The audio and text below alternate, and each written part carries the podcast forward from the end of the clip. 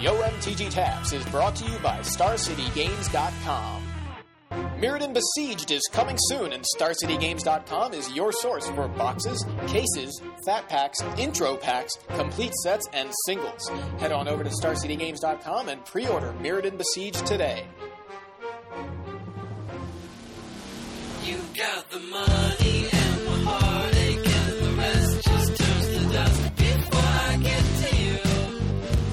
Hey, everybody, and welcome to episode number 49 of Yo MTG Taps. I'm Joey Pasco, on the line, of course, with Big Head Joe. Hi, I'm Big Head Joe. Well, that was really. Your voice sounded really weird. I know. Uh, we, we have a heck of a lot to talk about today. Uh, the World Championships in Chiba, Japan were just this past weekend, and there's a lot of stories just out of that. Um, we also are going to announce our contest winners, and uh, a little bit later, we're going to have an interview for you. All right, so let's move on to the World's coverage. Uh, yep. First, I have an issue with this. Uh, the title. Have you seen the title? It's there's no Jace like Guillaume. Is the, Oh, is that? I, I was trying to figure out what the hell that even meant. right? It's supposed to be like there's no place like home. You know, a play on words. There's no Jace like Guillaume. Um, for one, that's kind of a stretch. Um, a lot of people, I think, are like, "What does that mean?" Um, and even when you realize what it means, he, Guillaume Matignon, who is the winner of Worlds, uh, is not from Chiba, Japan, as far as I know. So what? I, I just think that one was a bit of a stretch, but anyway, I, I, I usually love that kind of thing. I, you know, I find those kind of things entertaining, the puns and, and plays on words. But uh, this one, I think, is just a fail. That's awful. Yeah, it took me. Yeah, if if if, I, if I'm still like having to think about it Yeah. after you just described it, I'm like, no, this is really dumb. So uh, first up, of course, in uh, every year at Worlds, the Hall of Fame is inducted. Uh, the newest members are inducted into the Hall of Fame, and this year it was Brian Kibler, Gabriel Nassif, and Bram Snepvangers. Um, interestingly, Brian Kibler was 9 and 0 on day one, threatening to be the first Hall of Fame inductee to make top eight on the weekend of their induction, but he went 1 7 and 1 from there. Uh, uh, according to him, it was bad matchups and costly mistakes, but uh, he was uh, undefeated in the standard portion. Once he went to extended, it just, uh, you know, it, the wheels fell off. What was he trying to play an extended? I'm not sure. Um, I'm actually curious about that too. They don't really publish the uh, zero point deck lists from extended, you know, like the the worst deck list in extended. But uh, I'm sure he will uh, he will mention it in his article on Star City. Right. So the top eight of this event, uh, the top eight was standard. It was uh, Paulo Vitor Damo da Rosa playing blue black control, Love Janse playing mono green Eldrazi, uh, Guillaume Wafo Tapa playing blue black control, Guillaume Matignon playing blue black control, Eric Froehlich, who is uh, the lone American in the top eight, playing black red vampires, Lucas Jaklovsky playing blue black control, uh, Christopher Wolf playing blue black control, and Jonathan Randall playing blue white control. So, quite, I don't know. Uh, this, to me, I was super surprised at this top eight. Um, at the, the the deck lists, not the players. Um, actually, Paulo Vitor Damo da Rosa, this was his second Pro Tour top eight this year. He, of course, won uh, a Pro Tour this year. Uh, Guillaume Wafotapa, again, his second Pro Tour top eight this year. Guillaume Matignon, also second Pro Tour top eight this year. So those guys, you know, consistent, consistently at the top this year. Like That's impressive. pretty impressive, yeah. But uh, sh- more shocking to me is is these decks. I mean, it was mono green Eldrazi, black red vampires, and then a bunch of control decks. Only one of which was blue white. Um, okay, coming off of last weekend, Star City Richmond, the word around there was the good decks were Valakut, red blue green or black blue green. You know the rug and bug decks. Uh, and some people were talking about blue white control. Blue black control was being treated like leftovers from Thanksgiving, you know? And, Yeah. uh, you know, to be fair, these are slightly different than the blue black lists that were winning uh, in the hands of Nick Spagnolo earlier in the season. Um, there's no Trinket Mage package in these, and all of them are playing Grave Titan. Yeah. Um, main basically, Grave Titan is is now you know we were talking with Evan Erwin last week, and we were talking about the Titans uh, in standard and how it's kind of like Primeval Titan. It- It's like a wheel, and Primeval Titan's in the center, you know, because it's it's the big Titan, and, and everything kind of revolves around it. But otherwise, all the other Titans just click over. It's like that the format just changes, and the wheel turns, and now there's another Titan, you know, at the top besides Primeval Titan. So the wheel has turned. You know, the uh, Grave Titan is now the top Titan. You know, it, it was. It's, it's just amazing how these Titans are just such good cards and just keep. Like I, I find it fascinating that there's a different one at the top every couple of weeks. Mm-hmm. It's it's pretty amazing. So uh, I hadn't played with Grave Titan before, but um, you know, obviously he's a good card, but I hadn't actually tried him until this weekend. I was playing with him, and wow, that card is that card is. You feel really powerful when you play a Grave Titan. You're just like, it doesn't even matter what they have out. I mean, at least it seems that way. You play Grave Titan and get the two zombies, and it's basically like they need to cast Day of Judgment or All Is Dust, you know, to even have a chance to to deal with your Titan. Right. Um, I mean, and then the next turn you attack with you can attack with everything because you know what you end up still having two chump blockers left back. It's just ridiculous. Yep. It is absolutely nuts. I mean, it's so hard to come back from. Um, so yeah, that that was the the big breakout card of the tournament. Um, but I was just shocked to see how many blue black control lists. Uh, th- the other thing to keep in mind though is um, although th- these obviously are all good decks, there were other formats in between. For example, we just mentioned Brian Kibler, who was uh, undefeated on day one, and he was playing blue white control. So obviously, that's a great standard list. Of course, he's a great player as well. Um, but you know, he fell apart in the subsequent formats. Um, these guys may have not performed as well in the standard portion, um, but then did very well on the next couple days to make top eight. So maybe, you know, it, it's kind of a weird, a weird dynamic there with with the top eight lists from Worlds because it's multiple formats. It's tough to determine, like you know, which decks actually caused that. Yeah. Right. So right because out of these eight decks, are these the top standard decks? No, they're they're they're the standard decks that were played in the top eight. Right. So it, it's actually not clear. Um, so so speaking of Brian Kibler, his deck was kind of a, a, a breakout hit of the tournament as well. Although it is pretty much classic blue white control, uh, it doesn't play any creatures except for four Squadron Hawks, which uh, which was definitely something that people were surprised with. I mean, no Titans in the list, um, no creatures in the uh, in the sideboard either. So it's four Squadron Hawks, and he's going to win with with those, or with Jace, or with uh, Celestial Colonnade, or Gideon. Um, Gideon was another breakout star of the uh, of day one anyway. Um, he was, I think he was uh, mm, about 17 tickets on MODO uh, uh, last week, and now he's, I think, pushing 30. So that's pretty nuts. Um, the reason I suddenly know MODO prices is I've been playing on MODO, which we'll get into uh, probably on another episode. Yeah. Um, but yeah, I've been uh, keeping uh, keeping John Medina in business anyway. Uh, Uh, uh, keeping him busy, getting me cards. Um, he's helping me out a lot, so uh, shout out to John Medina. Um, but yeah, the the cool thing about Kibler's list, uh, or or one of the cool things, is it was called Caw-Go, yeah. which which is just a great name for a deck. Um, the Squadron Hawks are really interesting because they can fight Planeswalkers. They're good against Luminarch Ascension, which is typically a card that's really good against blue white control. You know, because now even it's just it, it kind of makes removal look silly. It's like you're gonna waste your removal on my one one flyer. Okay, you know, which I have three more of in my hand, or or whatever. Uh, with Jace, they're fantastic. Not only because you can play one, grab three, and then brainstorm with Jace, putting two of those back, and then you know you have a, you have the third one in your hand, and you can play it and grab those two more. You know, grab them right back out of your deck. I mean, that's that's a ridiculous interaction there, but.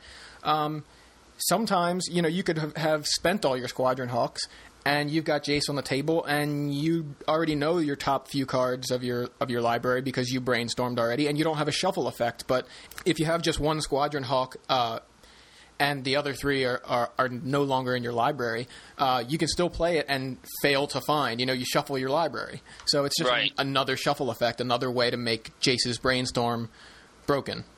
So, so that's a great interaction right there. Uh, another interesting thing about that deck is it plays four Spell Pierce main and only two Mana Leak main. Um, actually, only two Mana Leak anywhere in the 75. I think it's really weird. Yeah, it's pretty nuts. But I mean, they were talking about that last week at the Star City uh, Invitational. Um, Lewis Laskin was talking about it, how people play around Mana Leak, but tend to not play around Spell Pierce. Um, Nope. They, you know, they'll play something into one open mana much more readily than they'll play something into uh, into two open mana against a blue deck. You know, so it's really uh, really an interesting situation there when Mana Leak is actually not worth playing four of, um, or, or it's arguably not worth playing four of. So uh, one of the more interesting developments coming out of the top eight, or actually going into the whole weekend, um, Brad Nelson has been on a tear pretty much this year, uh, and he had a pretty heavy lead going into the weekend in the Player of the Year race, uh, but Brad actually didn't do so well this weekend, so he didn't really add to that lead. And in the meantime, some of the people that were were able to catch up actually made top eight. Um, Paulo Vitor Damo da Rosa, if he had made the finals, he would have beaten Brad.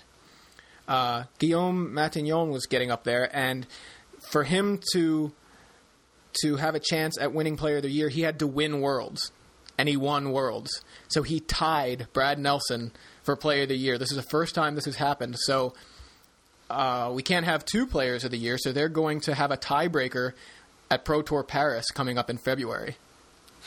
There's a really cool write up of it by Bill Stark on the uh, on the Wizard site. Uh, we'll link it in the show notes. But I think that's really cool. Um, although I was honestly pulling for uh, I was pulling for Wafo Tapa to win because I, I love Wafo Tapa. He's one of my favorite players. Um, and Wafo Tapa did make the finals, but he, he lost in the finals to Guillaume Matignon. That was another funny thing. It was a Guillaume versus Guillaume finals, both playing blue black control. all Guillaume, all blue black finals. At That's Worlds. weird. You know, the real lesson to be learned um, from Worlds this year is right What's that?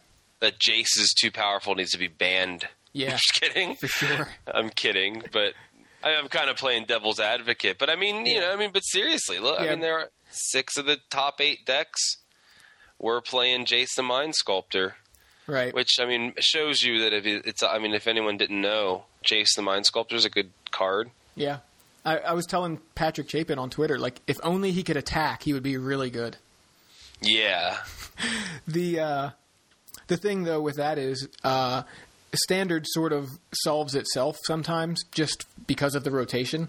So Yeah. it's almost like by the time they were to to decide to ban Jace, he'd be about to rotate in a couple months anyway. You know, I I don't think that's going to happen. Jace is way too important.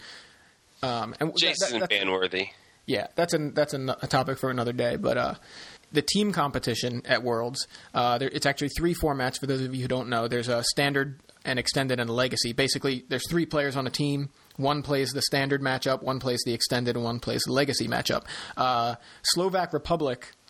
Uh, who were playing blue black control in standard, fairies in extended, and countertop in legacy, uh, won the team competition over Australia, who were playing uh, basically a mono green aggro list. It was it was heavy on elves, but it also was playing uh, Wolfbriar Elemental and Vengevine, so it wasn't totally in on the elf plan, but uh, Right. so like a mono green aggro in standard, Pyromancer's Ascension in uh, in extended, which uh, as we know Patrick Chapin was talking about a little bit last week on uh, on episode forty eight, um, and then Merfolk in Legacy. So interestingly, both of those players in uh, in Legacy found it. Uh, I guess they they decided not to play survival in Legacy. One of the things people have been saying about survival is that it's not as dominant in European legacy tournaments. Uh, both of these teams are not, you know, they're not they're not U.S. teams. So maybe survival is really only dominant or only as dominant in the United States. Uh, as compared to outside the United States. Obviously, Australia is not European, um, but maybe survival is only this dominant in the United States, and that could be it. But I'd like to see still what happens. Um, I think they were looking at worlds to determine whether or not to ban survival. We'll we'll find out pretty soon. Um, also, this weekend was the Magic Online Championship Series, which uh, this is this is so cool. They they play online. Um, the finals ended up being Carlos Romeo. I'm not sure if I'm pronouncing that right. Carlos Romeo playing Blue Black Control versus Akira Asahara playing Valakut. Um, and uh, they play the game online, but right in front of each other. So there's this great image in the coverage of of both players just sitting at, at separate tables next to each other, staring at computer screens. And it's just so funny to think these guys are playing against each other. They're they're six feet away from each other, and they're they're playing through the computer. So uh, I just found that really entertaining. Is an odd picture. Yeah, I, it's just odd knowing that they're playing against each other. If you didn't know they were playing against each other, it wouldn't be such an odd picture. But um, Carlos Romeo actually was uh, the world champion in 2002, I believe, with a uh, a Tog deck. Your, your favorite, Yeah, my favorite. yeah. So um, we did we mentioned some breakout cards in standard, um, being Grave Titan and Squadron Hawk, and of course Blue Black Control being the the deck of the tournament, at least as far as the top eight is concerned, and even the um, you know the the Magic Online Championship Series. Um, extended. Ha- have you seen the extended Necrotic Ooze deck? No, but I've heard that it's pretty awesome. The deck name is Ooze and Oz. It's awesome. and not only is Necrotic Ooze in there, but like Acidic Slime is in there. Uh, who else but Conley Woods would come up with such a you know would come up with this sort of deck? Uh, it's it, Sam Stoddard was saying on Twitter that it breaks MODO because it's it's, it's got like uh, multiple ways of producing kind of like infinite combos, like infinite mana, infinite uh, power and toughness uh, on a creature. For those of you who want to see how it works exactly, Conley did a deck tech with uh, Brian David Marshall on the uh, on the official coverage, and we will link that in the show notes, of course. Um, but just to give you an idea, it's got four Fauna Shamans, one Thornling, one Molten Tail Masticore, Grim Poppet, Shriek Maw. It's got a lot of one of creatures, one Masked Admirers, um, two Makeshift Mannequins, two Primal Commands, four Birds of Paradise, uh, four Thoughtseize, four Necrotic Ooze, four Devoted Druids, um, and then uh, four Fulminator Mage, two Kitchen Finks basically he's able to use necrotic ooze and uh, fauna shaman. Fauna shaman dumps creatures in the graveyard, obviously. So if you, for example, use fauna shaman to ditch a molten tail masticore and search up a necrotic ooze, your necrotic ooze is now a molten tail masticore. You know, it, it's got the molten tail masticore activated abilities just from you know that card. Um, so right away, like the engine, the, the possibilities with this are just ridiculous. If you have a fauna shaman, you can pretty much build a fauna shaman and a creature. You can just decide where you want to go right away from there. You know, because you ditch whatever creature you have to get whatever piece you need. Um, it's pretty disgusting. There's Quill Spike, which, if you remember, there was a Quill Spike devoted Druid combo back uh, a few years ago when, Right. when Morning Tide and Shadowmoor were in standard. Um, Quill Spike is a 1 1 for two and either a green or, or a black. Um, it's pay a green or a black and remove a minus one, minus one counter from a creature you control. Quill Spike gets plus three, plus three until end of turn. So with this and Devoted Druid, which has um, tap to add a green to your mana pool and put a minus one minus one counter on it to untap it. With these two together, you can add a green with devoted druid, um, put a minus one minus one counter on it. It's an O2, so it doesn't die right away. Uh, and untap the devoted druid. Remove the minus one minus one counter with Quill Spike to give Quill Spike a plus three plus three until end of turn. And uh, and you use the green that you generated with the devoted druid to pay for the Quill Spike activation. So these two together, you can just do that infinitely. You know, you, you add the green, you you uh, add the green, add the counter, pay the green, remove the counter. Now you've got Quill Spike is a four four, and you can do it as much as you want. So, what happens when Necrotic Ooze has both abilities on itself. it's, it's pretty sick. So of course Conley would come up with a deck like this. Um, so check out that deck tech.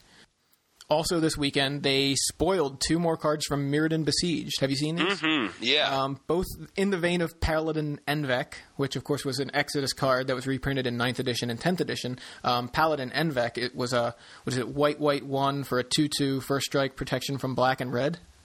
yeah, I think so. Does that sound right? So yeah, these guys are pretty similar to that, uh, kind of along those same lines. We have Mirran Crusader, which is a white white and one for a two-two creature human knight rare. It's got double strike, protection from black and from green. And uh, then we've got Phyrexian Crusader, which is black black one for a two-two creature zombie knight rare, first strike, protection from red and from white, and infect. So uh, pretty interesting cards. They're obviously they're, they're solid cards. Uh, I don't think they're anything ridiculous, and I don't think, uh, but but they're definitely playable. I mean, Paladin en-Vec was pretty popular, and the fact that we've now seen these along with uh, what was it, Pierce Strider and Peace Strider, Yeah. um, the the theory that the whole set will be kind of uh, Mirran Phyrexian mirror image, I think is it's a lot a lot more weight to that theory now. That was my theory. Yeah, that that was a theory that you had. I know, I remember. But uh, I'm, what what do you think of that? What do you think if if the whole set is like that? Cool. Yeah, I wonder how they're going to do it. I, it's here's the thing. I think it's neat, and of course, I'm I'm open to any possibility. I, I want to see how they do it before I judge after seeing four cards or, or whatever. Uh, but um, I, for whatever reason, this makes me think back to you know 2003 when it was like this whole set is going to be all creatures with Legion. Or, yeah. with uh, legions. yeah. I that set was like a failure. Now this isn't all creatures, but or at least we hope it's not. But it's like it's almost too cute. Like I wonder if it's going to be too almost vanilla because they're trying to like you know they kind of make half a set and then just make the other half the the dark half, you know, or whatever the light version of the same cards. Is it going to be kind of boring because well, really even though there's a 145 cards or whatever, there's really only, you know, 70 through 72 and a half. That would, Right. that would be awesome. 72 and a half. Well, there's one split card. it's got Mirran and Oh Phyrexian on the god, that'd be card. great. But uh, I'm curious to see what they do. I just wonder. Uh, I I wonder how it's going to work. All right, uh, just on to a couple shout outs. Wanted to mention on quietspeculation.com, they have a an ebook for sale by Stephen Menendian. Um, it's called Understanding Gush, and it is a uh, yeah, a book basically about vintage, uh, Stephen Menendian's specialty. Um, if you're interested, it is uh, you can get 10% off of the book with the coupon code YOMTG10. So YOMTG10. Um, special coupon code for any YOMTG Taps listeners. Uh, the book is $8.99. Um, so so definitely check that out. I haven't gotten a chance to read it yet. I did get it, and um, you know, as as many of you know, I'm not a vintage player, but I'm really interested in in reading it and checking it out. Um, I have it on my Kindle now, but uh, I haven't actually gotten a chance to read it. So once I do, I'll certainly mention uh, mention what I think of it. Um, the other thing I wanted to mention is uh, for those of you who were looking at some of the Star City coverage uh, last weekend uh, at Richmond, you may have noticed Evan Erwin wearing an Academy West sweatshirt. Um, basically, uh, Justin Treadway, who is uh, a Twitter personality, who he kind of he kind of does some magic art, cartoonish kind of thing, sort of like Inkwell Looter does, uh, who we've mentioned on the show before. Uh, Justin actually created some magic T-shirts that uh, I think they're really cool. Uh, this one is a hoodie. It's Academy West, and for those of you who don't get the reference, it's a reference to Tolaria West. If you want to check those out, you can visit his website at othersideoftheplanet.wordpress.com. All right, now it's time to announce our contest winners. Uh, the first contest for the Scars of Mirrodin intro deck and a pre-release promo foil Wurmcoil engine. Uh, Joe, your choice was My choice was David Nizamov.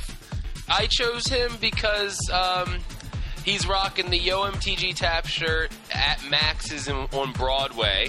I mean, he's he's at a bar in Baltimore, which is you know I don't know. To me, I'm a homer all the way, so that's a great way to represent us.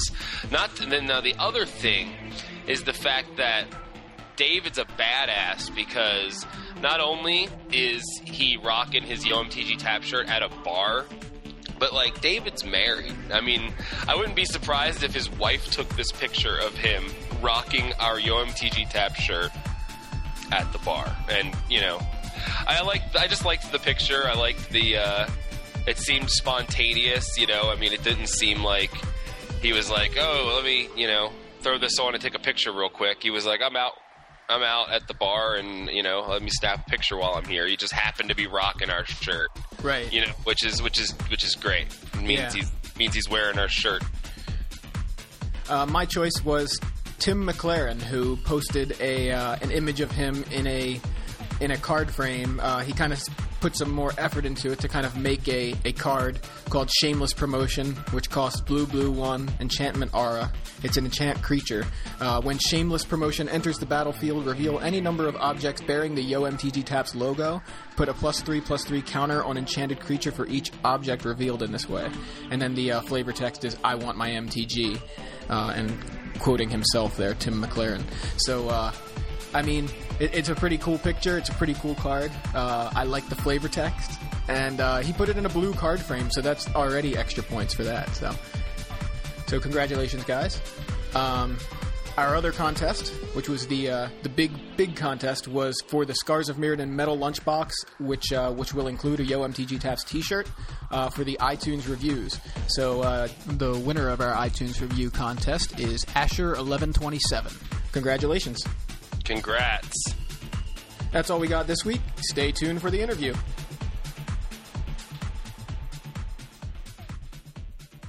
So, uh, so this is uh, Joey Pasco here with Big Head Joe, of course, and uh, we're here with Mike Turian, who is a Hall of Fame member, and also works for Wizards of the Coast. Hey, Mike.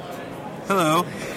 So, uh, tell us a little bit about what you do for Wizards. At Wizards, uh, I was in R and D, uh, which is research and development, uh, from 2004 until like nine months ago. And nine months ago, I went up into organized play, and I've been uh, working with some future programs, like with Mirrodin Besieged, the faction pa- packs. We're, we're doing that. We're going to launch a, a Mirrodin Besieged War League, which is going to kick off with the launch party. You can come and play your launch party deck, and then keep playing that in a league uh, atmosphere. Which should be fun because you pick a side, you know, Phyrexian, you pick a side, you're like, oh, I'm Phyrexian, and whenever you beat a Mirrodin player, you get a sticker, you get to put it up on the poster, and the poster is kind of a, the poster is a tug of war, right? And so, you know, the Phyrexians are going marching one way, and the Mirrodins are coming the other, and, and so it's a battle. So, uh, programs like that I've been working on. The Grand Prix at Paris, uh, along with the Pro Tour, was uh, was my idea. I could, so you know, because that's one thing. Like we've always been like, oh, the Pro Tour happens and it's this awesome experience, and we want more and more people to to see the best players in the world and to interact with them and engage with them, which is a big reason I come out and do gunslinging. And so bringing the Grand Prix to Paris is just a great way because Grand Prix in Europe are getting 2,000 plus people, mm-hmm. right? And then you put on top of that, you know, another 400-ish people in the Pro Tour. And that's 2,500 people playing in premier level Magic events in the same weekend, plus the fact that there's tons more side events, public events that people can really enjoy. So, uh, doing doing more things like that. Within R and D, I, I was the lead developer of Scars. I was the lead developer of uh, World Wake, Conflux, Future Sight, uh, Morning Tide. Right. Plus, I mean, pretty much I've either been a playtester or uh, a developer, or I've done a little design on every sense set since Ravnica. Wow. So with uh, being in development, that's has something. I mean, what development does is takes takes the design right, and then and then kind of tweaks the design somewhat to maybe power level kind of things. Is that pretty much? Well, I mean, it. I- think that's definitely the general impression and a, a, a reasonable representation. The the design process at Wizards takes anywhere between a year, like nine months to a year, six maybe for a smaller set, maybe six months, and so they do a lot of of laying the foundation of the set. Right when Mark Rosewater gave me Scars of Mirrodin, for instance, it had Infect in the set, right? And, all during that time, I, I'm giving him little tidbits and trying out different things. But um, but at the same time, I mean, development does make pretty big changes. Like the planeswalkers, a, a lot of times, you know, you can call them little tweaks, but little tweaks make Oh, right. a big difference, right? Uh, you know, and so we'll come up with new abilities for the planeswalkers. We'll do things like, you know, I, I was the one to put Mirror into uh, Scars of Mirrodin because, you know, we really wanted to go back to that Mirrodin feeling set, and what does that better than the mirror?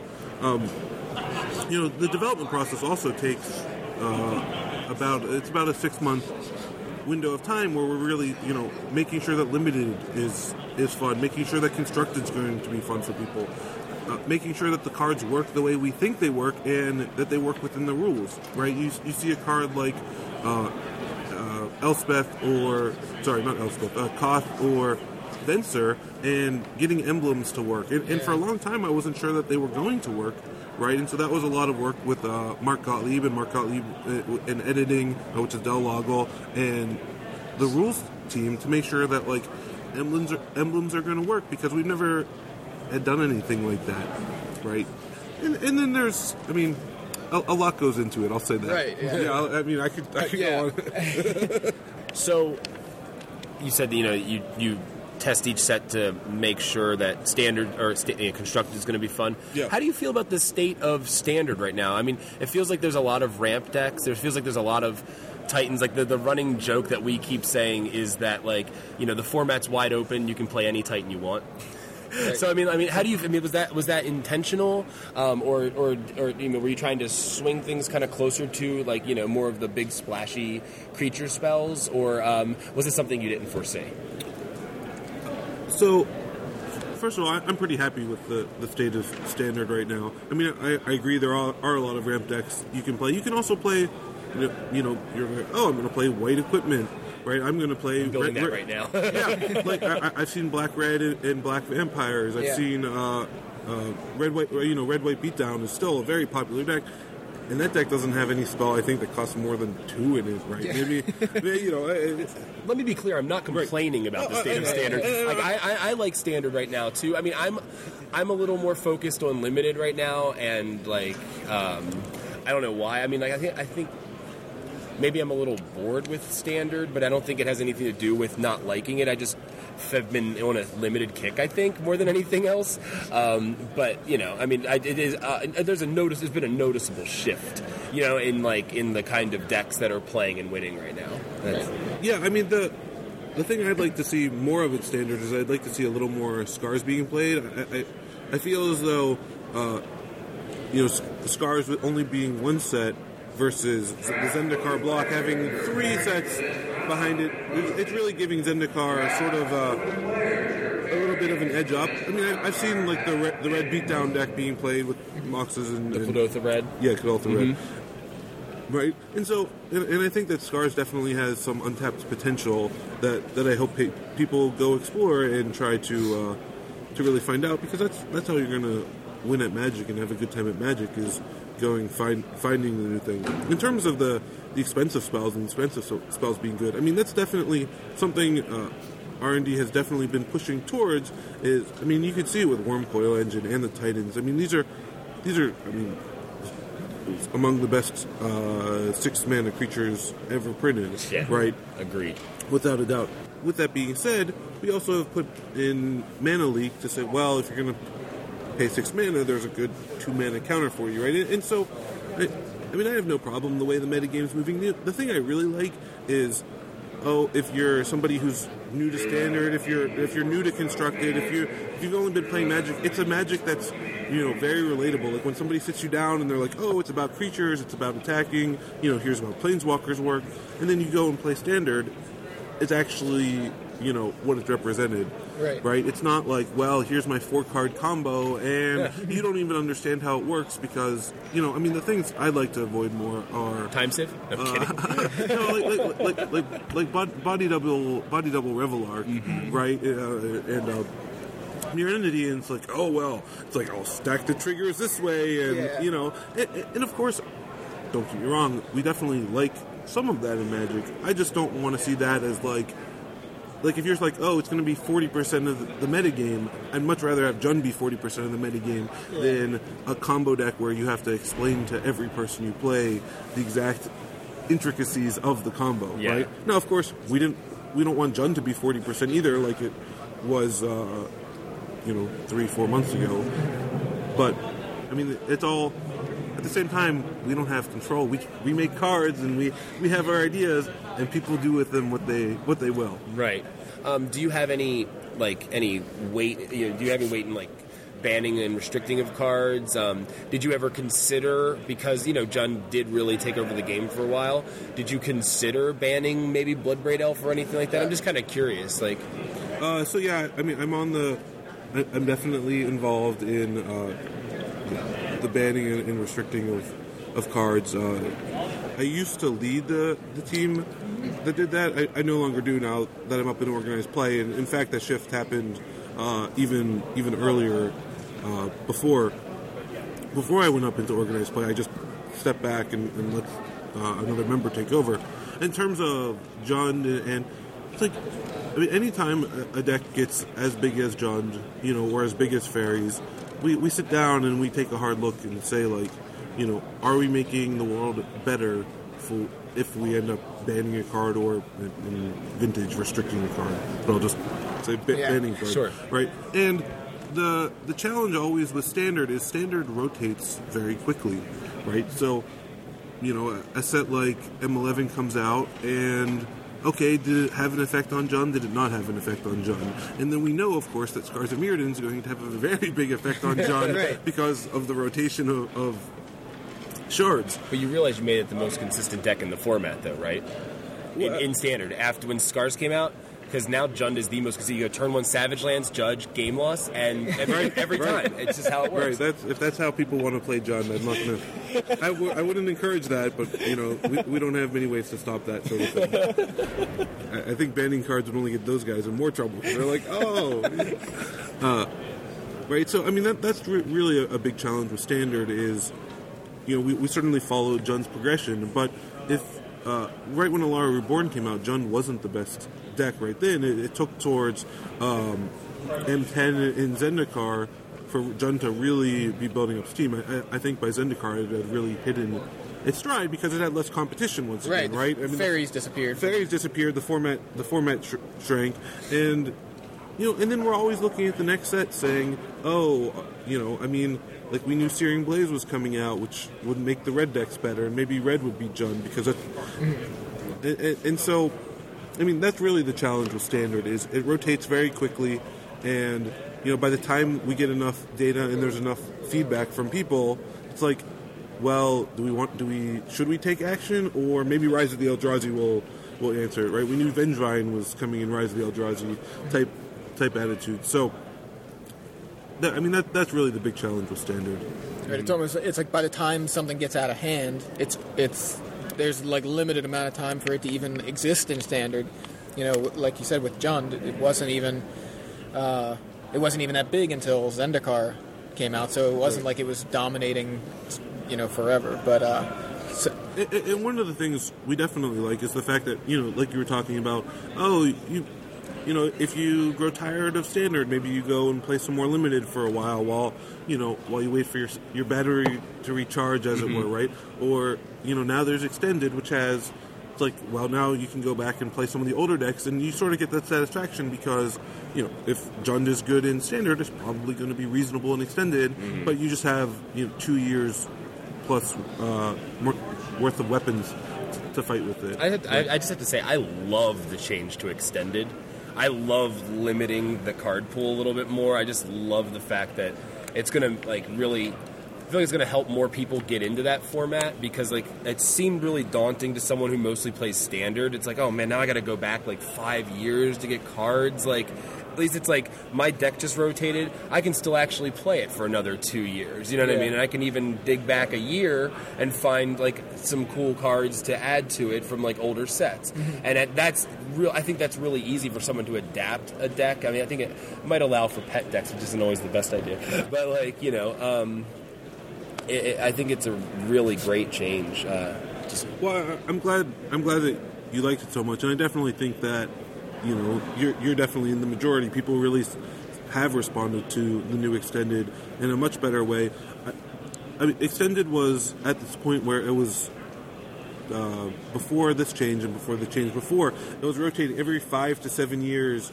Or extended would be five to seven blocks big, and so at the time we knew that that wasn't the right way to do it because it's just really confusing. Yeah. Right. We like the fact that standard every year it it rotates over and it's a very clean transition. Where extended didn't have that. It's just like, oh, is it six blocks worth or seven blocks worth or five blocks? I don't know. How Does do you the find core out? set rotate out this year? Yeah, yeah. it How does the not? core set rotate? Right, exactly. and so we knew we made it, needed to make a change, and at the time we felt like okay, there was two directions to go. We can make it, you know, we, we essentially we're going to set it at a year marker, right? And what should it be? Should it be at the time we're considering five to seven because that's what extended traditionally was, and we decided uh, with our goals with extended that seven would be the best. We wanted it to be a midpoint between standard and, and, and legacy, and so making it a big format was, you know, would do a better job of making it a midpoint. The thing was, is it just it that didn't catch on. It, it sort of felt as though it had a lot of the same issues as the standard or the extended we were trying to fix, and uh, but with this four year rotation, I, I think that we've really you know done a much better job. It, it is more like, oh, I'm playing this Jund deck, and now I can go keep playing it, right? Because, but before it was, oh, I'm playing fairies, and now do I play fairies in extended? Well, you know, I'm competing against Affinity. I'm competing against that. It was competing against so much that Right. that really the decks didn't look similar enough, and right. uh, another que- uh, question with that.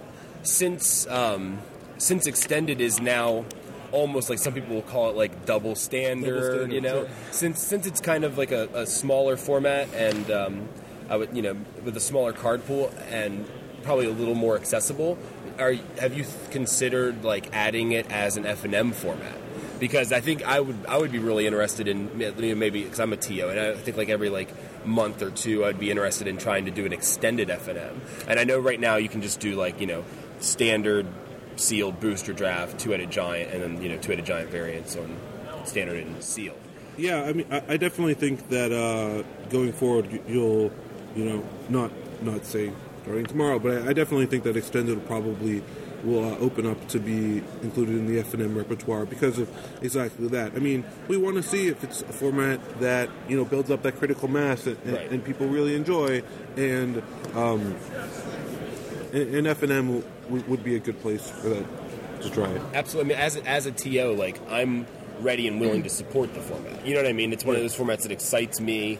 Like I'll never run a legacy tournament. I just don't care enough. Like I, I don't know. Like to me, the format is just really like it's really I don't know combo heavy. It's really like to me it just seems from an outsider's perspective. and Maybe you know I'm sure my perspective's a little skewed, but like it just seems like a really like combo heavy kind of like almost vintage in the way that it's just like It's way tougher to get into too. That, Yeah, I was just going to say, Right. like with with if we had extended F and M's, people could play their standard decks and and still compete. But you try to play a standard deck in the Legacy event, and you're not really going to have much uh, much chance of doing You're going to well. get rolled over and you're going to look foolish. Right. I mean, we definitely want F and M's to be accessible.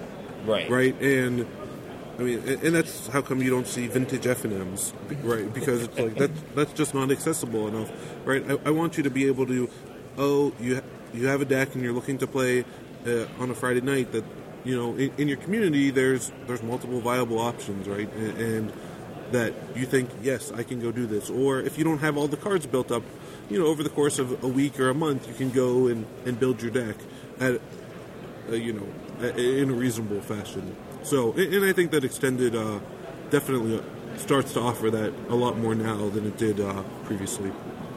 I have one more question for him, and then Okay, any other questions. Yeah. Um, and and if you, and if you, He's on a- he's on a road. I am. I usually, I usually sit here and let Joe ask, ask the questions a lot of times, but I just, I keep coming up with questions. Um, so, uh, I mean, obviously, I'm not asking you to uh, let the cat out of the bag, as it were. But um, there's been a lot of talk lately about um, about banning survival in Legacy, and um, I would say lots of different writers have kind of people have been presenting percentages and a all these data, different right. data about the fact, like, like pretty much leading to the conclusion that you guys will probably ban it. now I'm not asking you, are you going to ban it? What I'm asking you is, as a player, do you feel like survival of the fittest should be banned?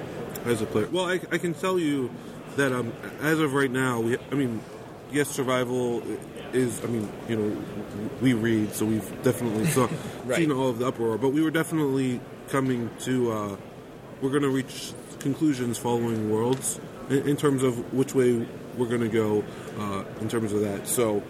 Uh, you know, I couldn't sit here and say one way or the other what, what our decision was because I, I can tell you we had something made. Um, in, in terms of as a player, I mean, survival has always been one of my favorite cards, right? so, and so, but I'm also thinking back to when I would play like Survival Recur, right, which was you know 10 plus years ago or more, right? It, it, and so now it's just a question of, well, with Vengevine, has survival been pushed over the top, right? And also Fauna Shaman gives it some amount of, um, you know, gives you survival five through eight if you're going to uh, play that many, right? And so that plus Vengevine, I mean, the the important thing to us with a, a format like Legacy is that it remains fun and it remains, you know, and there's some amount of diversity. And and has survival crossed that line?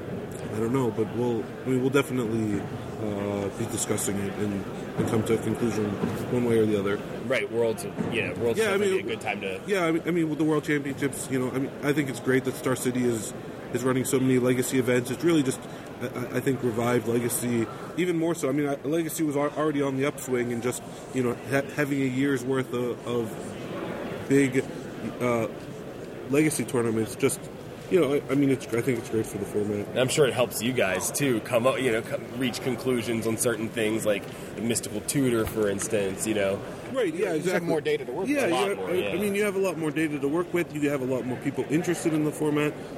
I think that you get more websites talking about the format, which just, you know, I mean, that's that's always a, a challenge. Is you, you know making sure that we are hearing the players' feedback in that we go in a direction that they actually want us to go in, right? So, sometimes people think they want something and actually want something else, right? and so, and, and so, you know, getting that message distilled down to uh, what I'll call the, the right answer can be a challenge.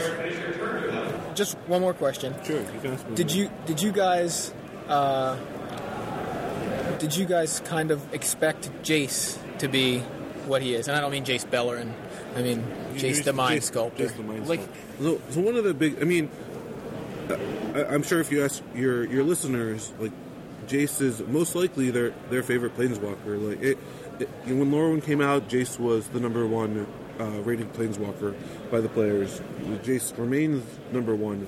I, I always enjoy when. They're like, oh, do you want your picture next to Jace or Chandra? They do this a lot of time for top eights, Yeah. and like seven out of 8 competitors choose Jace. Now, with that being said, I mean, I, I think that you know Jace was in terms of Magic, the Magic brand. Jace was just a very important role. We wanted him to be an awesome planeswalker. Creative came to me and said, Jace should be an awesome planeswalker. J- uh, you know, he should be the real deal. And you know, I, I really took that directive to heart. I mean, I, I knew that. Uh, he was going to be the cornerstone piece of, of Worldwake, right? It's like Worldwake was going to be remembered on, on Jace, um, you know, whether or not he was uh, well well received or not, and so, and we also knew that he was going to have four abilities, and that he was going to be the first planeswalker to have four abilities, which I, I think puts him already in a, a class by himself compared to the other planeswalkers. So with all of those things going on, I mean, you know, we set out to, uh, and, and it was it was mainly the development team.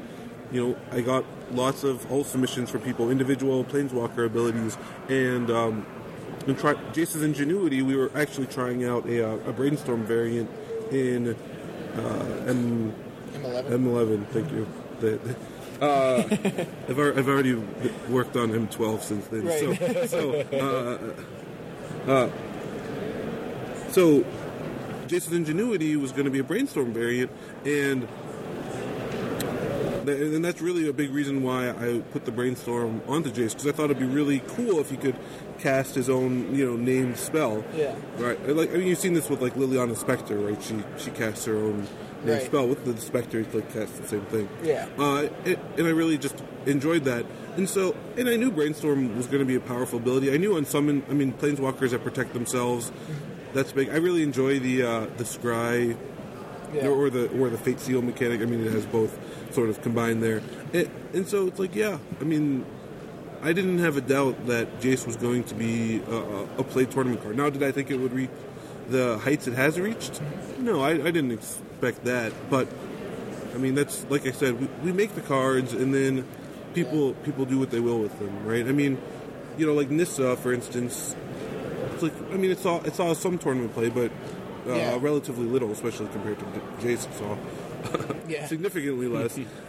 but at the same time, had Nissa had you know plus one more loyalty, or had Searing uh, Searing Blaze not done what it did, right? I mean, there's all sorts of changes where it's like, I mean, because the worst thing is you go get and Nissa's chosen, and they get Searing Blazed, and Nissa dies, and you're like, well, it's like. How come I'm playing Nissa? But Right. if Nissa has plus one loyalty, then you would just have said, "Well, I'll go get another Nissa's chosen." Right. right? And so just those those small little touches uh, really really affect uh, an environment. And when we made Nissa, Searing Blaze hadn't been made yet, so I mean you could definitely see the, the world going in alternate alternate routes. Right. It's such a small change, you know. Yeah, what I know. Right. Just that one one loyalty could make a big difference. Right, it can yeah. make a it can make a huge difference. Yeah.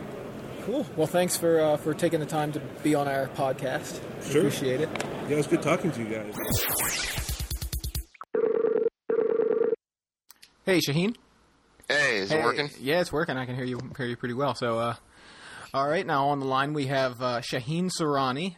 Shaheen uh, is uh, a writer for Star City Games. Uh, the uh, the column is called the Icy Grip. Also came in second place at the Richmond Open just last weekend. So first of all, congratulations on that, Shaheen. I appreciate it. Um, So uh, I guess just to start off, what's uh, what's the story behind the the nickname, the Expensive Sorcery Master?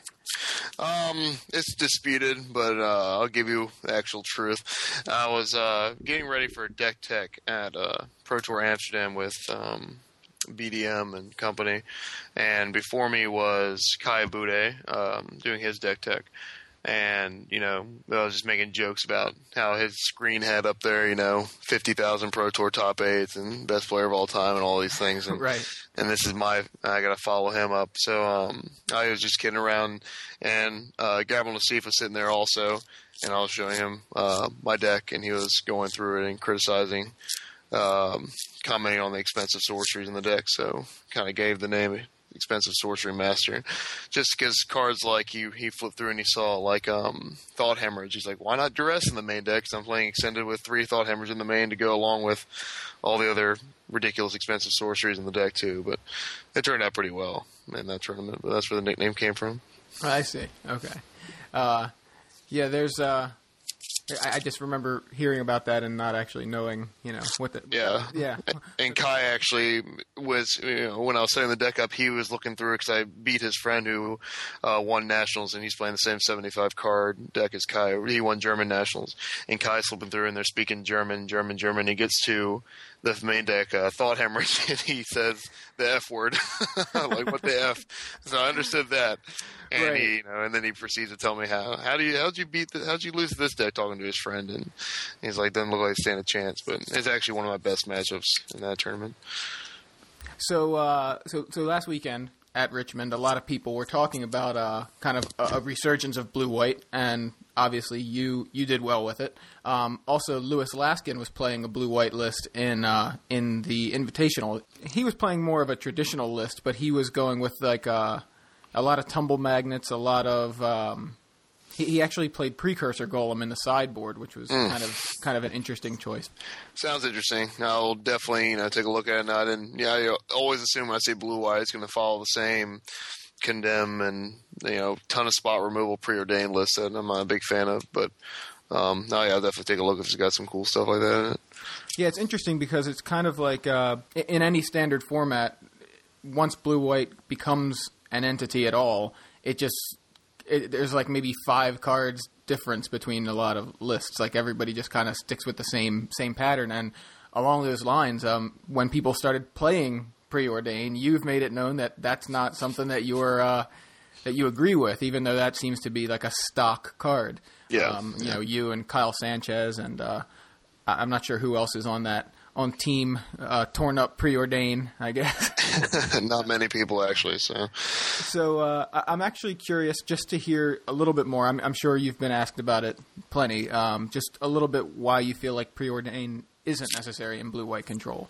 Yeah. Um, I also to start off, just to kind of preface that, it's preordained is not a bad card, and you know I have people that have emailed me or um, Twittered me and asked me, uh, you know, why don't why do you hate preordained? And you know, it's an awesome card, blah blah yada.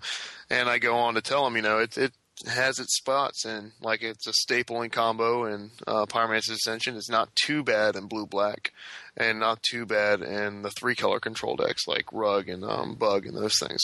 But in blue white, um, as Sanchez will tell you, he's a little more vulgar when he describes in his articles about why you shouldn't play preordained. But and just to be more, you know, um, academic about it, it's just blue white doesn't have the room for it and removing a land for a preordain and removing uh, two your win condition for a couple more and removing um, a, a removal spell for one is just it's just the worst idea in the world and um, I proved that in my mirrors and testing that I just out threat my opponent sure he puts Wrath on bottom or Day of Judgment on bottom and then I drop Baneslayer and then he's got to use other resources to deal with it you know and there's the, the main argument is well, in the mirror, you're going to have all these worthless cards, and actually, every card in the mirror is is usable and used. And uh, there's never a time. I mean, of course, I'd rather have you know a couple Jaces in my hand in some scenarios, but for the main main um, main part, I definitely you're going to need a day at some point. You're going to need these cards at some point, and um, when you preordain early on, like turn one or two,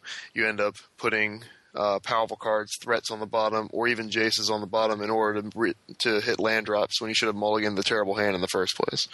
And those are just a couple reasons, but uh, like like just to give it a little summary, Sanchez and I both say you know threat density is more important than uh, watering it down one of here, two of here, one of here, and then hoping that preordain will get you to that one of. Um, yeah, I, I definitely play the preordains, but uh, you know maybe I'll give it a shot without it and see how it how it rolls. Yeah, Sanchez, and he put it well also. He said Blue Eyes is just absolutely insane anyway. Like, the cards are just so powerful that with or without preordain, you're going to win. With or and he, he criticized my list even. He says all it's too top heavy, which is you know a big surprise there.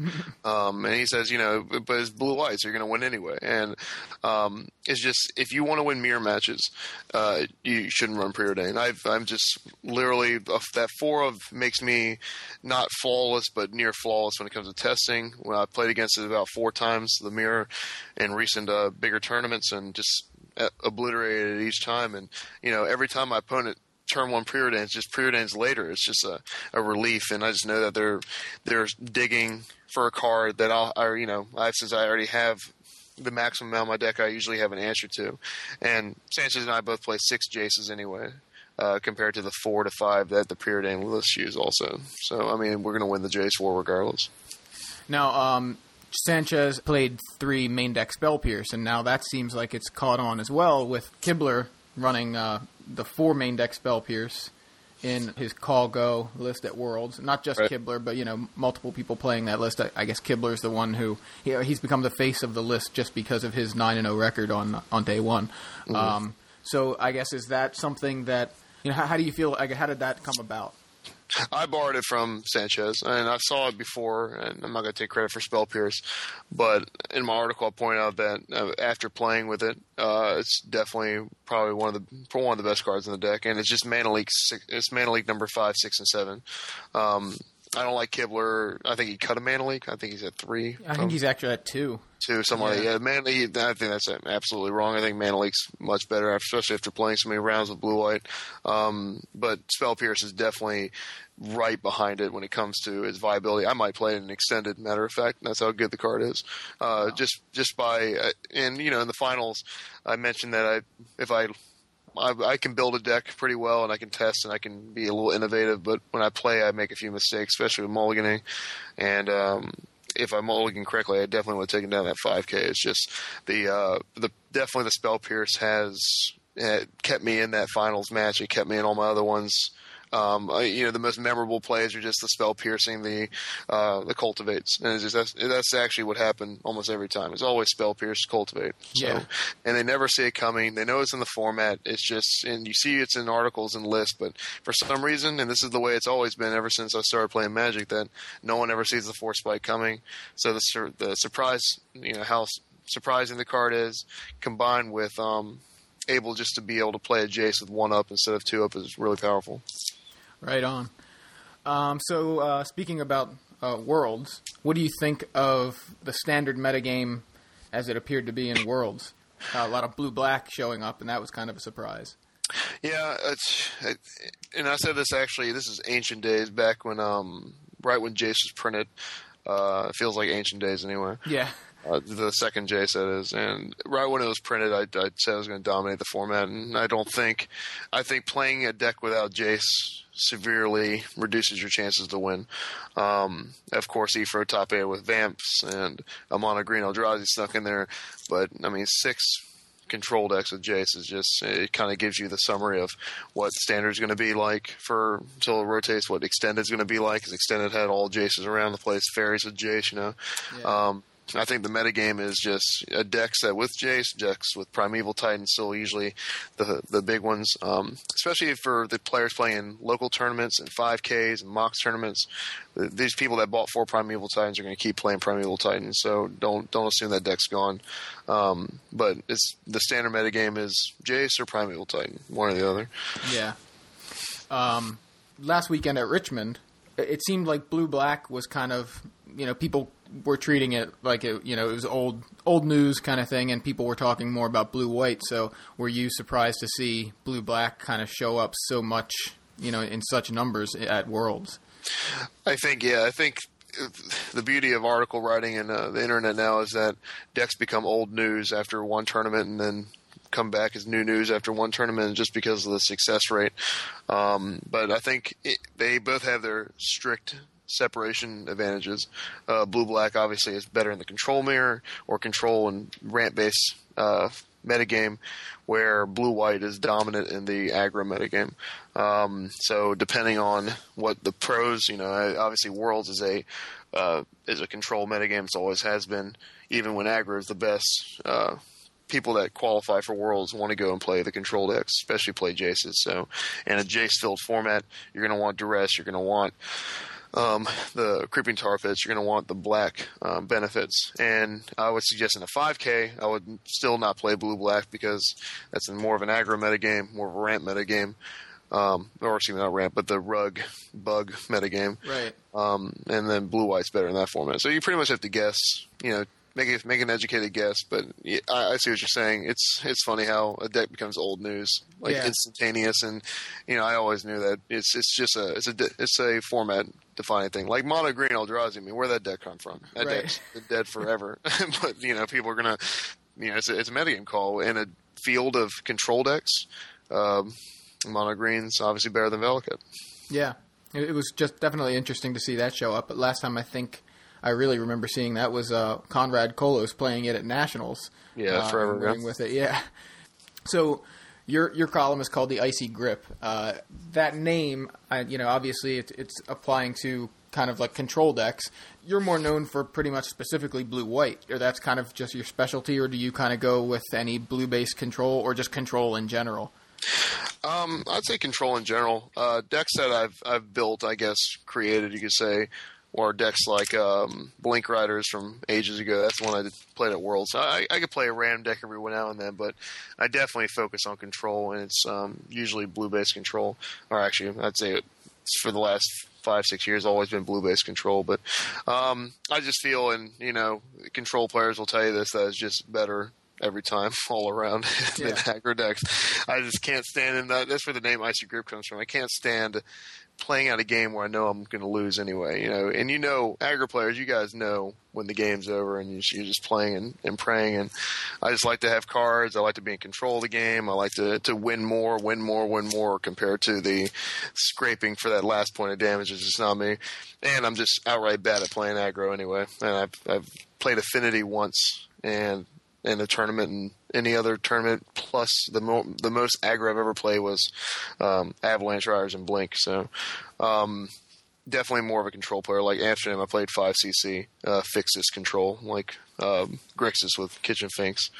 Um, before that, Masterpieces Flores will talk about another four color monstrosity with Eternal Witnesses and Gifts Ungiven, and but it's always going to be control based. So Yeah, it's interesting you mentioned about uh, you know, about kind of being being the aggro player versus being the control player, and it's kind of like, uh, I mean, I, I don't know if this is the way way it feels to you, but it sounds pretty similar. Where when you're the aggro player, it's kind of like you know you've lost before the game is over, and you're just sitting there going, you know, Yeah, you can yeah, kind of tell the other guy's taking control, even when he's, you know, at at you know two or three life or something. You're just you know you're you're locked out, and uh, it's just a matter of time. And it's I I feel like when when I'm on that end of things, it's kind of such a hopeless feeling. Uh, So I know that's one of the reasons I I really like playing control decks as well, where uh, you know I can start off taking some taking a beating at first in the first couple turns. Yeah, And you have an extra resource. Yeah, but your life is a resource. It's like having extra cards where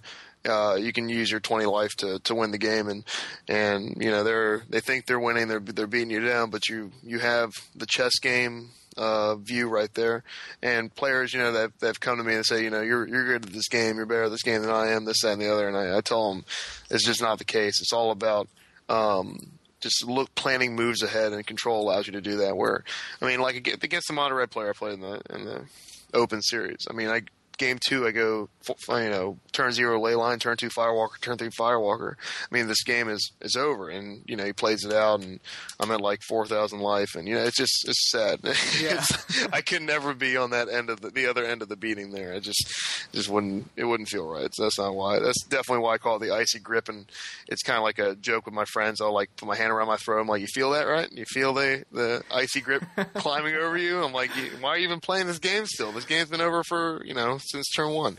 Yeah. But uh, that that's kind of where the name comes from. That's pretty funny. That's the uh, it's it's funny when you you mentioned the Kor Firewalker. You know, playing you play the firewalker on turn two, and the mono red player just is like, I don't have I have like one way to deal with that, maybe, and you're just like, well, good luck, because I'm just gonna you know just gonna kill you now because of the you know the, the firewalker just takes it over. But uh, you kind of Yep. feel bad for the other guy. Yeah, I did. Yeah. Oh well. play a different deck. yeah, exactly. Uh, so th- the last question I had, um, obviously, you know, the, the the meta games of these formats kind of affect each other. Um, now, after Worlds, I fully expect Standard to become even more control based. Um, with Blue Black doing so well, Blue White, um, you know, could could show up. uh you know, kind of like you were saying it. Depending on the uh, the meta game you expect, if you're expecting more aggro, but um, as a control player, I know uh, when when cr- control isn't good, I'm like, oh, I want I want control to be good. I want I want better cards or whatever. Or wha- I want the metagame to shift so that control is good and that kind of thing. And then when it becomes, you know, the top dog, I kind of go, man, I wish it wasn't so popular because I'm, Yeah, I don't want to play all these mirror matches. So is that yeah? How do you start to feel, or how do you feel when control starts to take over a format?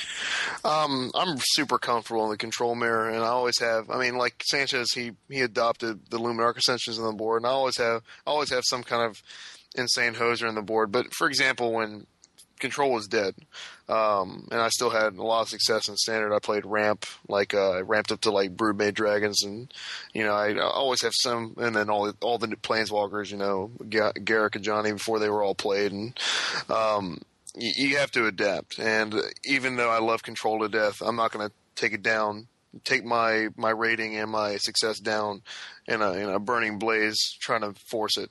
I mean, I'll I'll burn three PTQs in a row trying it out, but as far as it goes, you know, all year long I won't do it. And that's when I adopted a ramp and won another PTQ based on um uh, kind of like audibling. So i- Right. in those formats, when control I feel like is gone, I'm wishing for it to get better. Uh, ramp is the clear audible has been from over the years. With even before that, with um, Kokusho and Kai Guy played like some crazy ramp deck and did well with that too.